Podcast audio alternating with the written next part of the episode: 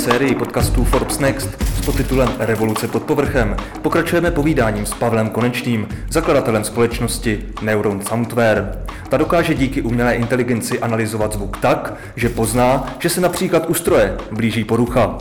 Partnerem podcastu Forbes Next je společnost Cisco, inovátor digitálního věku. Tak Pavle, vítejte u druhé série podcastu Forbes Next. Dobrý den.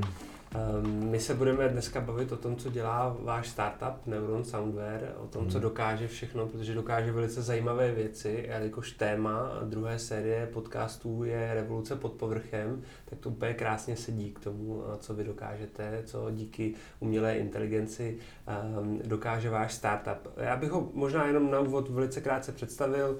Jde o projekt, který za pomocí umělé inteligence a podle zvuku pozná, zda je ze strojem něco v nepořádku a hrozí porucha. Sedí to? Ano, to je, to je přesný. My se vlastně snažíme dívat těm strojům jako pod kapotou, když říkáte, že se díváme do hloubky, tak, eh, tak eh, my z těch projektů vidíme, že ty mechanické vlastnosti velmi dobře res- respektují, reflektují vibrace a zvuk, které to zařízení vydává. Prostřednictvím těch neuronových sítí jsme schopni zkoumat velmi složitý akustický jevy těch zařízení odhalovat, kdy je tam nějaký problém nebo kdy funguje tak, jak má. Takže ten princip je v podstatě takhle jednoduchý. Nějaká umělá inteligence, eh, nějaké neuronové sítě a ty poznají, že s, to, s tím zvukem není něco v pořádku. No, eh, my teď používáme eh, přetrénované neuronové sítě, to znamená, že už oni mají nějakou zkušenost s akustiky jako obecně. To, to, to, to bylo, proto jsme museli si připravit a poměrně velkou databázi těch zvuků. No, takže takováhle přetúčená neuronová síť se pak líp vyzná v těch jednotlivých vrzáních, skřípání nebo hučení těch, těch strojů a to je to, co nám pomáhá ten algoritmus vyvinout tak, aby fungoval. Pojďme možná udělat ještě krok zpátky pro lidi, kteří nejsou tak zběhlí v termínech, jako je umělá inteligence a neuronová síť, hluboké učení. Mohl byste to popsat trošku, řekněme, eh, laicky, jak to Mhm. vlastně funguje a co vlastně dokážete? No ta, ta technologie neuronových sítí je je tady dlouho, ta vlastně vznikla před desítkami let, ale to, co umožnilo dělat praktické aplikace využití v těch různých oborech, je právě ten neregistrující výpočetní výkon. To je jedna věc. Druhá věc je vlastně, že se a, přišlo na topologii těch neuronových sítí, které se z těch dat to učí efektivněji a fungují spolehlivěji. A to je dano tím, že těch vrstev těch neuronů prostě musí být hrozně moc. Na začátku se zkoušely třeba tři vrstvy, a teď se dělají devět, desítky prostě vrstev, někdy třeba přes sto. A, a, a to, to znamená, že každá ta vrstva se jako soustředí na nějaký jednotlivý aspekt těch dat. Na začátku uh, to nevypadá, že by se ta informace nějak jako zpracovávala. Jo. Tam, uh, dobře se to trošku představuje spíš v tom obraze než v tom zvuku, protože tam, tam jsou to takové jako pazvuky, nám to nic neříká. V tom obraze je třeba možný dedukovat z těch, uh, takže oni odhalují ty první vrstvy, eh, třeba hrany těch objektů. Jo? A ta, ta další vrstva si pak z, z těch hran složí, tak tady vidím nějaký jako kolo, jo? tady vidím nějakou uh, šprušličku s hradou. A ta další vrstva tak nějak kouká, jak ty spodní říkají, tady mám čtyři kola, takovýhle nějaký hrnatý objekt, tak co to tak může být a teprve až na nějaký ty hodně vysoký vrstvě se pak dělá to rozhodnutí, tady se mi to složilo do obrázku, který vypadá jako auto. Jo a tak říkáme to auto. A tady ty špršličky, tak nějak to vypadá jako operátko z židličky a čtyři nožičky, tak to je prostě uh, židlička. Jo. Takže tady ta, uh, ty jednotlivé vrstvy postupně ty data prosívají a, uh, a takovýmhle stylem odhalují se v těch záznamech. No a my používáme to samé akorát pro zvuk. Jo. Takže používám stejné principy, akorát v té akustice. To se dá trošku hůř představit, než eh, ty obrázky, tam přece jenom člověk tuší. Tak No. no. ne, My, my vlastně ty, ten zvuk taky převádíme na takovou dvourozměrnou reprezentaci toho původního signálu, tak eh, po té stránce, po tom zpracování dat je to hodně podobný. Jo, to, jsou to takové jako, mm, eh, tomu říkáme někdy jako zvukové mapy, ale je to prostě nějaká forma spektrogramu toho zvuku, kterou dál zpracováváme a pak to prochází eh, taky konvolučníma, několika rozměrnýma neuronovými sítěma, mnoha vrstvama a tam se vlastně hledá Mm. mm. ta neuronová síť v tom hledá ty vzory a učí se podle toho. My se ke konkrétnímu využití ještě dostaneme, ale úplně dopředu bych eh, chtěl zmínit, jak to vlastně vypadá v praxi, to vaše nasazení. Co potřebujete k tomu, aby váš systém poznal, že s tím strojem konkrétní, může to být cokoliv od eskalátoru až po automotor, je něco v nepořádku. Potřebujete čidla, potřebujete mm-hmm. nějaký uh, mikrofon, který mm-hmm. odposlouchává ten zvuk jo. a výpočetní technologie, kapacitu, je to tak? No. My vlastně ty projekty máme teď jako ve dvou fázích. První z nich je takový takzvaný assessment, kdy se třeba uh, to testuje na několika jednotkách, uh, sbírají se data, to je potřeba si uvědomit, že ta žádná neuronová síť se jako nenaučí nic, bude jako poslouchat ticho nebo koukat do bílý zdi. Ona prostě potřebuje stejně jako třeba malý dítě nějaký vzory, musí se mít možnost seznámit s, s, s tím, jak něco vypadá nebo jak, jak něco zní. Takže, takže my na začátku sbíráme ty akustické vzorky. Um, to může trvat třeba jeden den, může to trvat někdy mnohem díl, někde ještě třeba ten sběr není ani dokončený v těch projektech.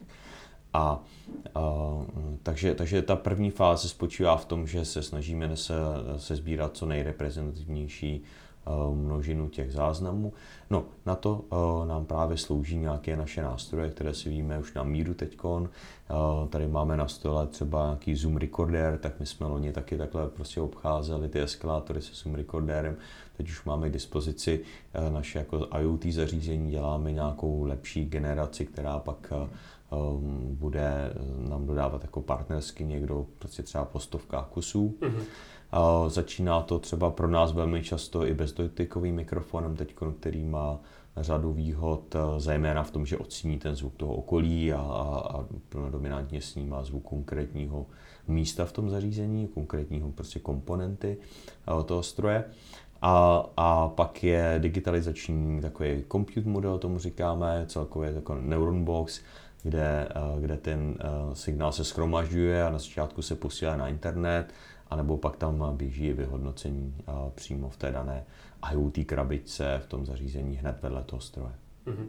Jeden z vašich spolupracovníků v dřívějším rozhovoru zmínil, že to, co děláte, je v podstatě takový mechanik v krabičce, jenom místo člověka používáte neuronové sítě, to znamená umělou inteligenci. No, to je dobrý příměr. Eh, ten rád používám, že to je jedna z věcí, kterou eh, klademe otázku klientovi, eh, když řešíme nějaký nový typ zařízení, ptáme se, máte zkušenýho technika, který prostě to zařízení obsluhuje léta, pozná potom zvuku něco, když mi řeknou, že ano, někoho najdou, tak my víme, že jsme schopni tu stejnou znalost replikovat v tom počítači. Mm. Jo. Takže no, my ho ještě jako neupravíme ten stroj, ale to, co vlastně nabízíme jako základní přednou hodnotu je, že eh, to zařízení je relativně levný a může být 24 hodin denně připojený u toho stroje a teď pracujeme na verzi, která bude mít 6 těch akustických snímačů, takže můžete to osadit na kritický prostě mechanický eh, věci, ať jsou to ložiska nebo nějaké elektropohony nebo převodovky a, a, tam, a tam to začít monitorovat. Že v podstatě ta výhoda umělé inteligence oproti lidské inteligenci je v tom, že ten stroj se neunaví, funguje 24 hodin denně, dokáže zvládnout mnohem větší škálu zvuků, dokáže být přesnější a i sebetrénovanější mechanik jako člověk vlastně nikdy nemůže v té škále konkurovat. No, tak eh, nebude moc. No. Teď, eh, protože eh, tam je, on je omezen nějakým frekvenčním rozsahem lidského ucha. Ten člověk v té hale prostě, jo, tady nám teď říká, že to je vlastně jako když dřív technici vzali šroubovák, teď ho přitiskl na ten stroj a pak si ho jako naložili k uchu ten šroubovák, jako poslouchají, jo, že přestanou vnímat ten hluk okolí té hale, budou spíš eh, slyšet jako ten zvuk z toho stroje, tak, tak to způsobuje ten takový mikrofon, má vlastně takovou vlastnost. Jo, tak, a, tak to jsou všechny jako výhody a samozřejmě, že ta technologie jako není omezená v tom, co se může naučit. My připravujeme to tak, aby jsme pak eh, sbírali vzorky napříč všemi různými typy zařízení nebo a, a, a učili tu síť jako obecně zvuk poruchy. Jo. Teď to děláme vlastně na míru. Mm-hmm. Ale čím víc sbíráme dat, tím pak budeme mít takového univerzálního technika, mm-hmm. který hned jako odhalí takhle to zní, když je to v pořádku a pak už bude mít nějakou databázi těch poruch a, a, a sám pak eh, se, se jako v podstatě do, doladí na to dané zařízení, ale pak budeme moci informovat, co si ten tech má si sebou prostě za nástroje, nebo co je potřeba vyměnit a tak dále. Pojďme teďka k konkrétnímu využití, eh, teda tam, kde můžete váš systém nasadit. Asi po oborech eh, je správné začít. Tak v hmm. kterých oborech eh, dokáže, dokážete vybít užiteční? my teď vnímáme největší potenciál tam, kde někoho hodně mrzí, že ten stroj nefunguje. A to vnímáme eh, jako buď v procesu výroby, kdy máte nějaký klíčový body, klíčový stroje, když vám nejedou, tak se vlastně zastaví celá fabrika. Jo. Každý ještě v dnešní době, kdy, kdy ta ekonomika jede na plný obrátky, nějaký takový stroj má, takže to je tam, kde nabízíme vlastně začít tím monitoringem tady na těch eh, klíčových eh, strojích. Druhý obor, který se nám je velmi perspektivní, když tu máme několik projektů a velké příležitosti, tak je ve výrobě eh, elektřiny nebo nějakých velkých ústrojí. Ehm, tam se hodně věcí točí a ehm, zároveň ty zařízení jsou třeba i starší data, nemají v sobě nějaký jako chytrý jiný nástroje, který by se snažili uh, predikovat, uh, odhalovat tu držbu. Uh, takže tady v Power Generation, v té výrobě elektřiny, tak tady vnímáme jako druhý dominantní sektor. Hm. Vůbec motor obecně. Dá se obecně teda to schrnout jako průmyslová výroba? Určitě, to je to, co my se profilujeme. Technologie by mohla odhalovat uh, jako cokoliv. Jo. Mě se někdo ptal, může to být v každé pračce, jo. odpověď jako jako může, ale prostě zatím to není uh, tak úplně levný. Ale kdyby se Samsung rozhodl uh, a dal to do každý prostě z milionu praček, co vyrobí, tak to asi taky bude za 5 dolarů. Jo, hmm. Ale uh, to v takovém rozsahu my zatím jako operovat nemůžeme, takže se zaměřujeme i na ty zařízení, kde jako ta cena je nějak důležitá, ale na druhou stranu, když vám to prostě na hodinu vypadne to zařízení, tak to se zaplatí jako několikanásobně, jo, ta investice do té naší technologie. Jinými slovy, od velkých strojů časem půjdete k menším strojům, takže třeba i časem v těch pračkách, eh, v každé pračce to být klidně může. Teď to no určitě, teď eh, my potřebujeme nějaký výpočetní výkon, třeba teď momentálně ještě bateriově eh, to no, nemáme rozběhnutý, protože tu baterii bychom prostě za den, za dva jako vybili. Byť máme nabídku na, i, na výrobu nějakého bateriového zařízení, které by se buď časovačem nebo nějakým mechanickou událostí jako probouzelo, něco zkontrolovalo, tak třeba ložiska u vagónu je takový dobrý příklad, který, na který by se to hodilo a pak se zase uspí a provede tu kontrolu zase nějaký období. Ale momentálně potřebujeme jako docela hodně uh, výpočtů, a, ale vznikají prostě čipy, které jsou na to optimalizované. Teď je jako iPhone se tím chlubí, ale i jiný ty výrobci těch mobilních zařízení prostě teď budou tam přidávat uh, speciální hardware, který bude uh, optimalizovaný pro běh těch neuronových sítí, čili mm-hmm. to má pak třeba tisíckrát menší spotřebu než dneska. A um, říkám, ta technologie, jako jestli to rozpoznává váš, vaši tvář a uvedeme vám to telefon, nebo uh, to má naši neuronovou síť, která rozpozná, že něco funguje špatně, tak je jako stejná, jo, ten, ten čip může být úplně rovnaký. Takže jakmile to začnou vyrábět těch velkých síť, těch mobilních telefonů, tak věřím, že brzo budou ty čipy k dostání pro prostě za rozumnou cenu i na nějaký uh, malinký prostě zařízení, který pak všechno své miniaturizovat, jako jo, třeba za pět let si představuji, že to naše zařízení bude velký jak poštovní známka, bude mít v sobě integrovaný ten piezo senzor přímo prostě s tou, s tou inteligentní jednotkou nějaký mm, nízkoenergetický radiový vysílač, který pak přinese v případě poruchy ten signál prostě do nějakého hubu a pošle se to těm technikům. Mm-hmm. No, takže to je nějaký výhled, teď to samozřejmě máme jako mnohem větší, že jo? teď je to jako krabička, jak, uh, když byste měl něco na svašinu a tam, tam prostě sedí ten, mm-hmm. Ta naše audiokarta no, a ten compute modul a ta poštovní známka se pak jenom nalepí na to daný stroj. No, tak taková vize, kam si myslíme, že to dotáhne. Jako, jo, to je na IoT svět, všichni prostě říkají, tady budou miliardy těch zařízení, jo, teď co oni budou dělat. Jako, no to samozřejmě, že může vám tady e, pomáhat e, jako zjišťovat, jestli máte otevřené dveře nebo ne, ale Eh, já vždycky říkám, že tady ty, mluvíme o smart buildings a smart city a já říkám, to je maximálně connected, protože tam prostě žádná inteligence není. To pozná, že vemete za kliku, nebo jestli máte parkovací místo obsazený nějaký, jako stojí na tím auto nebo ne. To není inteligence, to je jenom prostě, že tam není člověk, který by vám to jako telefonoval, dělal čárky, jako jo. Ty vlastně sbíráte tu informaci plošně. To, to nevytváří něco chytrého, jo, ale v chvíli, kdy zpracováváte ty signály stejným stylem, jako to dělá člověk, je to prostě komplexní analýza, tak to je podle mě jako chytrý zařízení. No, uh, takže technologie bude, tady to bude dělat prostě různé věci v tom našem světě a my vidíme, že ty krabičky prostě se budeme zmenšovat IoT a my to chceme benefitovat tím, že prostě to zařízení pak bude moc být i u těch věcí, které dneska nám vůbec nepřijdou, prostě, uh, že se vyplatí monitorovat, tak prostě to tak přispěje k tomu, že bude. Ta infrastruktura bude jako chytrá. prostě bude sobě jako rozumět daleko líp těm svým jako hm, projevům, jako i, i fyziku, no, jaké opotřebení, jak to prostě, co se děje s tím. Pojďme si teda teďka říct pár konkrétních využití, pár konkrétních strojů, na, které, na kterých můžete provádět právě tu analýzu zvuku, tu strojovou analýzu. Už jste tady zmínil ložiska u vagónu, mluvili jsme o eskalátorech, o vyhybkách. Co takhle dál můžeme naskládat za sebe, aby jsme přiblížili lidem, eh, co dokážete? Jo. Uh, tak těch, těch zařízení právě mechanických eh, je jako je hodně. Třeba od klimatizačních jednotek, kde se to nabízí, po velký kompresory, různý větráky, teď máme kogenerační jednotky, i nějaký specifický zvuky v Loose Object se to jmenuje, to je sám něco jako utrhne nebo šroubek upadne, třeba ve větrných elektrárnách, mm-hmm.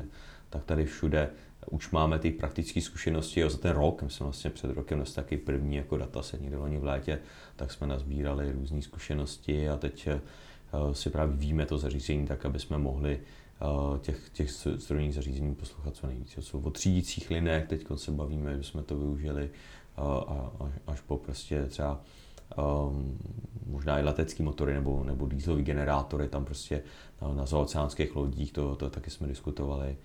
A, jo, takže hm, teď budeme mít jeden projekt v Aerospace, uvidíme, co všechno se tam podaří uh, jako osadit a vyzkoušet to na tom. Prý dokážete poznat, i když se v eskalátoru zatoulá třeba mince nebo utržený šroubek? No to je vlastně zásadní výhoda proti třeba jiným těm diagnostickým na, uh, nástrojům, který třeba se zaměřují na spotřebu elektrické energie. On třeba je ten motor, ale vám nějakým stylem začne trošku se ta spotřeba měnit, nebo vám to přijde, to tak nějak jako není úplně hladký.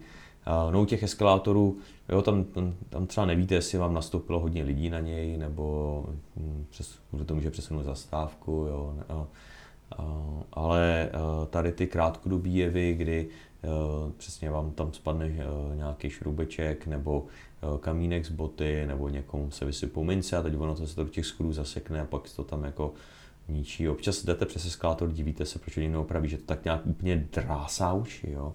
A to přesně může být jedna z těchto událostí, která se potom zvuku detekovat velmi brzo a rychle. Mm-hmm. Potřebujete na každé to zařízení jinak vytrénovanou neuronovou síť, nebo se dají recyklovat a používat třeba vícekrát na různé druhy, jeden na automotor, jeden na eskalátor? Eh, my teď děláme specializovaný, eh, ale eh, už sbíráme ty vzorky tak, aby jsme právě mohli časem vyvinout tu, tu univerzální řešení. Vy vlastně dáte popisek, co to je za stroj, a, takže ono už bude tak nějak se trošku v tom orientovat v tom zvuku. Bude mít zkušenost z podobných nebo stejných zařízení a i z těch poruch. A, a, takže tady to k tomu jako směřujeme. Teď a teď to uh, adaptujeme na míru to, toho konkrétního zařízení. Uh-huh. Uh, dá se říct, jak vlastně budete monetizovat uh, tohle, nebo jak, jak monetizujete teďka? Můžeme se popsat, hmm. jak vlastně vznikají pro vás, jo. vzniká profit? Tak my říkáme, že nemáme čas na free pilots, jakoby uh, neplacený projekty. V, ta technologie má velký potenciál, jsou prostě klienti, musím říct, teď trošku i v Čechách, ale zejména v zahraničí, který uh, jsou ochotní investovat, vyzkoušet tu technologii, být prostě ty první, kteří z ní benefitují. Mm-hmm. To je, to je, myslím, něco, co bych si přál, by tady v Čechách taky bylo, protože tady se vždycky každý ptáhne po referencích, proto třeba pro nás byl klíčový, že jsme loni měli několik projektů v Německu, i pro Deutsche Bahn nebo jako pro Siemens, a aby jsme ty reference měli, teď už se nás na to tolik lidí jako neptají, řekneme, že děláme se Siemens na tomhle, na tomhle, tak, tak oni už to berou, jako, že to funguje. A, a to, takže to, jako, to je jako jedna z těch výhod. No, uh, uvidíme, kam nás to jako všechno, všechno zanese. Vy si berete v podstatě procenta z úspory, pokud zjistíte nějakou tak. chybu? A, a, a druhá věc je potom nějaká jako provozní licence za to zařízení, za údržbu. A my to stavíme teď tak, aby uh, to zařízení bylo pro nás trvale dostupné a my jsme mohli ten framework, na který tu analýzu provádí, vylepšovat. Jo. Takže to není tak, že by ten projekt skončil tím, že si to tam nainstalujete, máme nějakou první verzi. My vždycky sbíráme ty vzorky tak, aby jsme měli ten, jak se říká, minimum viable product, prostě tu první verzi, která už předává nějakou hodnotu. a pak víme, jestli bude časem zlepšovat. Jo? Se třeba nějaký poruchy objeví, lidi nám potvrdí, že to je porucha, nebo třeba se objeví něco úplně nového, nečekaného, tak my si to přidáme do té databáze, aby jsme to příště prostě na to upozornili včas. A co je nejzajímavější, je pak samozřejmě se podívat historii, my si naše zařízení necháváme, jako síme ty data tak, aby jsme pak zpětně dokázali uh, se kouknout, jestli si to nepřijde na to dřív, prostě ještě než třeba by to ten klient mohl jinou mm-hmm. metodou, nebo prostě jak, jak dopředu bychom byli schopni takovýhle problém jako jim nahlásit. Jste zmínil ten minimum viable product, tak kolika daty musíte tu síť nakrmit, abyste věděli, že je schopná rozpoznat, že je někde chyba? Jo. No ten minimum je vždycky uh, uh, to je hodně specifický, ale, ale snaží se mít stovky vzorků od každé třídy pro ten supervise verzi toho učení. Každý vzorek je několik vteřin dlouhý záznam. Takže celkem to jsou a, desítky hodin třeba? Může to být desítky hodin, nebo třeba i tři hodiny. To záleží na tom, kolik těch stavů chcete rozlišovat. Jo. Třeba když má nějaký palivový pumpy, tak tam prostě měli a několik set záznamů, prostě a naším úkolem bylo rozstřídit ty pumpy na špatný a dobrý. No, ten nejstávající systém mm. to nepoznal, prostě ty pumpy všechny prošly jako schodný, ale pak se vracely některý porouchaný, tak, takže tam třeba bylo stovky záznamů. A samozřejmě čím víc tím líp. Hodně závisí na tom, jak je ta nahrávka pořízená, v jaký kvalitě třeba taky. A, a No, pro ten unsupervised to je vlastně ta, ta přetrénovaná neuronová síť, a ta se teď bude, budeme testovat, tak aby ona se jenom naučila, jak zní konkrétní zařízení a pak detekovala ty chyby, ty anomálie, protože ty to najednou začíná znít nějak jinak a teď se něco upotřebovává. Uh, tak, tak tady to je, to je něco, co nám ještě pomáhá ten počet vzorků snížit, přetrénovaná neuronová síť nebo úplně odbourat. No, tady mm-hmm. v podstatě třeba není potřeba začít s nějakým záznamem poruchy. Stačí jenom dobře fungující zařízení. My se tady bavíme o strojovém učení, ale myslím, že každé strojové učení tak trošku začíná u člověka. Člověk musí ten stroj začít krmit těmi daty, než se stroj začne učit sám od sebe. Je to tak? No, tak eh, eh, tady jako bez lidí se neobejdeme. Jo? To prostě není tak, že bychom teď eh, a nikdo na světě není v té fázi, že by měl nějakou úplně obecnou jako umělou inteligenci. Uh, jo, to, to je člověk jako, ale na řadu aplikací to prostě není potřeba, jo, to lidi mají strach z té general AI, ta je ještě jako daleko, ale uh, ten dopad na tu naší společnost nastane mnohem dřív, jo. Uh, to, že počítač hraje nějakou jako hru uh, moderní, která je složitá, naučí se jít člověk, on neví, že tu hru hraje, on prostě dostal, někdo mu to naprogramoval, tam je nějaký zpětnovazební smyčka, která pořád dokola prostě hraje nějakou hru až se v tom nějak zorientuje, naučí se to hrát jako líp než eh, ten člověk. Jo. To, je, eh, to je takový jako, hm, nechci říct slepý, ale to vlastně bez nějakého ducha, není tam ta, eh, ta schopnost těch přímo ovládat to prostředí. To je prostě jednou učilevě zaměřená věc. Stejně taková, myslím, jako aplikovaná. Jako firma, my neděláme jaký takový jako velký výzkum tady v tom smyslu, máme nějaké naše věci, algoritmy odladěný na míru mm-hmm. té úloze. A, no, a vidíme jako ten velký potenciál se nikdy nezastaví. Čas mě někdo ptá, kdy prodáte firmu a říkám, no to se těžko řeší, když vy prostě vidíte, že to můžete pořád jako rozvíjet, jo, to, to do, do nekonečna. Ale a, pak a, takže ten dopad na společnost nastane mnohem dřív. Prostě takový samoříditelný auto, tam ta neuronová síť jenom rozpoznává ty objekty, pozná prostě cyklistu, odchodce od stromu, prostě ví, že jako pak ten programátor, mm, který píše ten kód, jo, tam tam většinou jako eh, jeden pokus takový byl, ale ta neuronová jako netočí tím volantem. Ona prostě zprostředkovává ten věm z toho světa, pak je nějaký trošku ručně psaný program, který se dá ovlivnit, eh, aby eh, se to drželo nějaký trajektorie na středu vozovky, jiné věci, tak, tak to už pak je, je, je normální program. A ten první vrstva je vlastně jenom rozpoznávání těch věcí v obrázcích, a, a to je to, co pomáhá řídit ty auta. Takže řadě těch aplikací prostě stačí takováhle jako jednoduchá záležitost. Já říkám, že uh, my teď pracujeme s neuronama, s těma sítěma složitosti mozku mravence třeba, uh-huh. jo, ale vlastně některý se mravence můžou být hodně chytrý, nebo moucha, prostě to víte, vám lítá, uhybá, prostě už to zvládá spoustu věcí.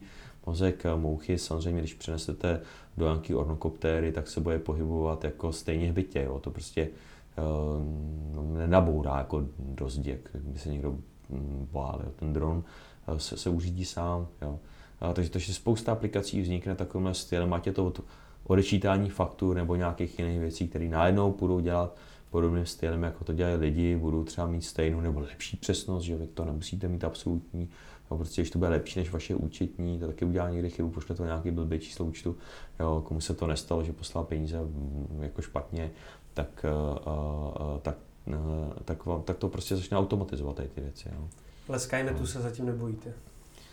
A tak to je, no, jako čeho se bojím já, je, že to někdo začne používat do zbraní. Já jsem před půl rokem měl tak, takhle přednášku na uh, právo umělé inteligence na ČVUT a tam jsem s zmiňoval ten use case, že už to někoho napadlo dá simulátoru stíhačky, že jo, jo? to malý mm, mikropočítač za 50 dolarů v tom simulátoru uh, vlastně sestřelil všechny lidský piloty, jo. ty neměli prostě šanci proti tomu. Tam koukáte na radar, koukáte prostě na nějaký ty jako bobunicky ty rakety a ty manévry a, a ten počítač je prostě výkonnější než ten člověk, jo, rozhoduje se líp. A, a taky mohl mít prostě 100 tisíce hodin tréninku, ten člověk jako, jako ne, že jo. A, a to je, a, a i když to respektuje prostě nějaké omezení jako ty stíhačky biologického těla, tak to toho člověka se střelí. No tak když vy takovou stíhačku máte, tak vyhrajete všechnu bitku. Tak co udělá ten protivník? No ten si to musí tam nainstalovat taky, že? Hmm. A pak máte jako o, takovou zpětnou vazební smyčku, kdy všichni vlastně vyvíjejí jako automatický bojový prostředky, protože ty lidsky zřízený nemají šanci jako vítězit. Jo? Tak to je to, co já jsem tam apeloval a teď mě potěšilo, že před měsícem byl i nějaký panel vědců pro OSN, podal prostě stejný návrh, jako máme zakázaný chemické zbraně, tak by prostě mělo být zakázaný používání AI prostě v, na ovládání zbraní. Jo, to prostě má mít stejně přísný zákaz, protože to je to, co to udělá nebezpečnějším dřív, než někdo vyvine nějakou umělou inteligenci. Jo, to je to, to velký riziko, který, který prostě někdo obalomutí a, a no, no, Pojďme teďka otočit list a vrátit se k Neuron Soundware. Mohli byste mi říct, jak vlastně vzniknul tenhle ten projekt, kde jste se vzali a dali dohromady? Hmm. Já jsem uh, dlouho pracoval pro mezinárodní konzultační firmu a čtyři roky z toho potom nakonec v Austrálii, v Sydney. A tam jsme měli řadu inovativních projektů a s kolegou jsme tam tak nějak eh, měli příležitost hm, eh, připravovat projekt na digitalizaci archívu. Uh, videoarchivu kriketu. Uh, a oni chtěli vlastně potagovat desítky tisíc hodin videa, kde se tam hra, uh, tvář nějakého hráče a, a prostě varianta, že se najme, já nevím, 20 pracovníků někde v Indii a ty budou prostě dva roky koukat na to video, nebo, nebo jsem říkal, tak uděláme něco inteligentnějšího, teď jako se tady nabízí použití tady toho těch svých sítí a nových sítí rozpoznávání eh, tváří a my jsme udělali vlastně jako malý pilot, tak nějak po večerech bych to nazval, jo, jsme na to neměli úplně uh, tam volnou ruku. No a já jsem v té době se vracel, jsme to akorát dodělali do Čech a tak mě to nadchlo, jsem si říkal, tady tomu se chci vlastně jako věnovat dál. A, no, takže z rodinných důvodů jsme se vraceli a místo toho, abych nějak pokračoval v kariéře, tak jsem oslovil svého kamaráda, spoluzakladatele, začali jsme zkoušet nějaký nápady, který jsem měl na využití těch neuronových sítí na kompresi dat. Jo. Třeba jsme chtěli video, audio, tak vybrali jsme si audio, protože ten můj kolega jako také, také amatérský hudební fyzik a přišlo nám to taky méně výpočetně náročný. Mm-hmm. No s nějakýma prvníma vzorkama, jak by to tak mohlo fungovat, jsme se pak přihlásili do Startupiádu, to je programu tady v Praze na Smíchově. A oni nás přijali, a tak jsme si jako to, během toho programu taky uvědomili, že tady pro tu kompresi uh, nemáme úplný business case, protože uh, ono v tom zvuku to tak nějak jako se dá stihnout v reálném čase na tom mobilu, ale ve videu ne. Je to prostě moc výpočetně náročný. A ten streaming audia zase není tak jako dobrý business case, aby za to asi tolik lidí jako platilo a, a ty internetové sítě připojení prostě nový generace pro ty mobilní providery pak tenhle problém jako vyřeší za pár let. Jo. Takže tak jsme si řekli, jak, jak využít nějaké schopnosti těch neuronových sítí, zpracovat ten zvuk, zapamatovat si ty vzory a se znamen 20 nápadů jsme prostě procházeli tím programem, s mentorem jsme to různě konzultovali a ten, ten nápad, který zarezonoval nejvíc, nebo druhý nápad, který zarezonoval nejvíc, tak, tak byly ty stroje. No. Přivedl nás to můj kamarád, který který právě říkal, no já mě z toho hodilo v autě, já jsem prostě takhle jel, slyšel jsem, že to zní nějak jinak a tak jsem zastavil servise dokonce a tam řekli, polobní buď už nic nehlásí, my taky nic nevidíme, můžete dál a on necelých 200 km později Uh, měl problém s motorem, vybuchl mu válec, zničilo to celý ten motor a on říkal, že měl štěstí, že to bylo dva dny před koncem záruky. Jo, tak jsme si řekli, to možná není špatný nápad vlastně tu síť jako nerozpoznávat emoce v hlase, ale zkusit se podívat na to, jak zní ty stroje. Mm-hmm. A, a tady to mm, nám přišlo pak jako taky unikátní a víme, že Google prostě nebude rozdávat ty zařízení do, do fabrik, a, a, takže tady nějaká dlouhodobá jako výhoda to, to řešení. No. Vy jste se stali taky nápadem roku, že A pak jste uspěli i na Startup Awards na Railtechu, na výstavě v Holandsku. Tam jste nějak zahájili právě spolupráci s Deutsche Bahn, je to tak? Uh, v Holandsku uh, Deutsche Bahn jsme potkali dřív, v Holandsku jsme teď v podstatě na základě toho, teď máme nějaký eh, první kontakt s místníma dráhama, ale uh, do program Deutsche Bahn jsme řešili mnohem dřív.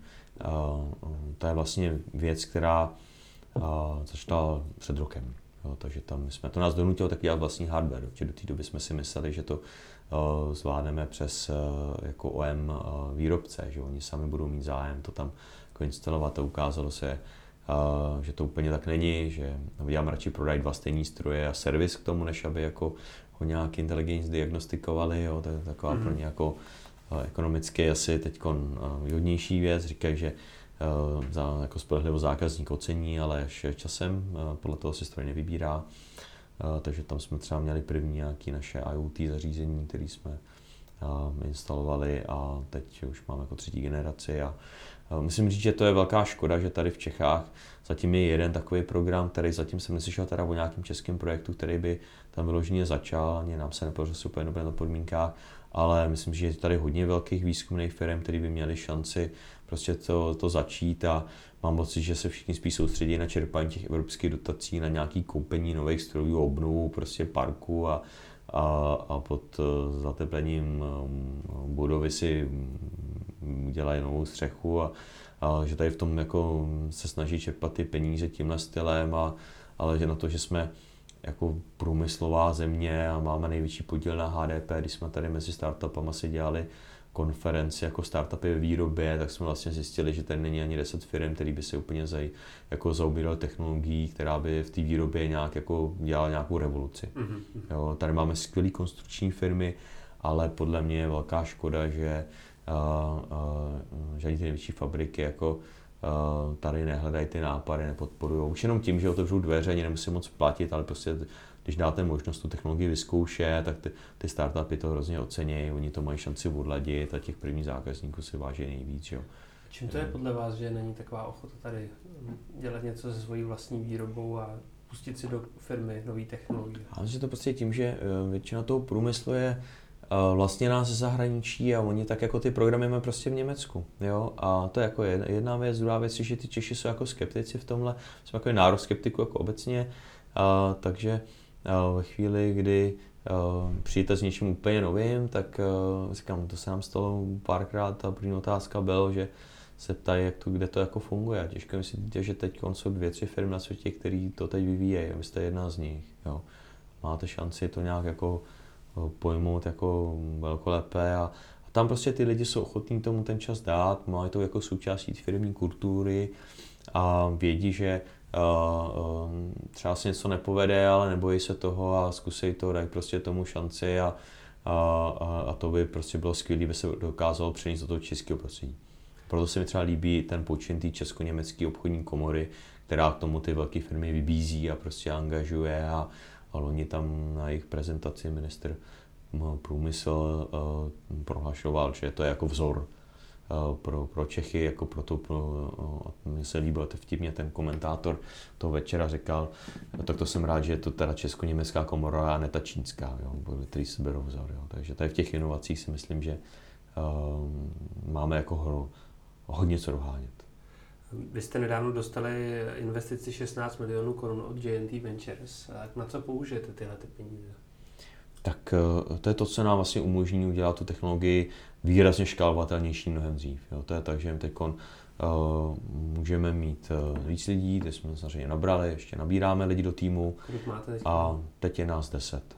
Jo. Takže uh, chceme narůst asi teď jako během pár měsíců zhruba na 15 s tím, že to, ta naše technologie vlastně pokrývá od designu vlastní elektroniky, jo, po software na těch IoT zařízeních, po software v cloudu, až po ty uh, modely uh, neuronových sítí. Takže my máme jakoby tady palet, jako pestřejší paleta už snad ani jako si člověk nedokáže představit, teda, že by opravdu chtěl let, letět na Mars.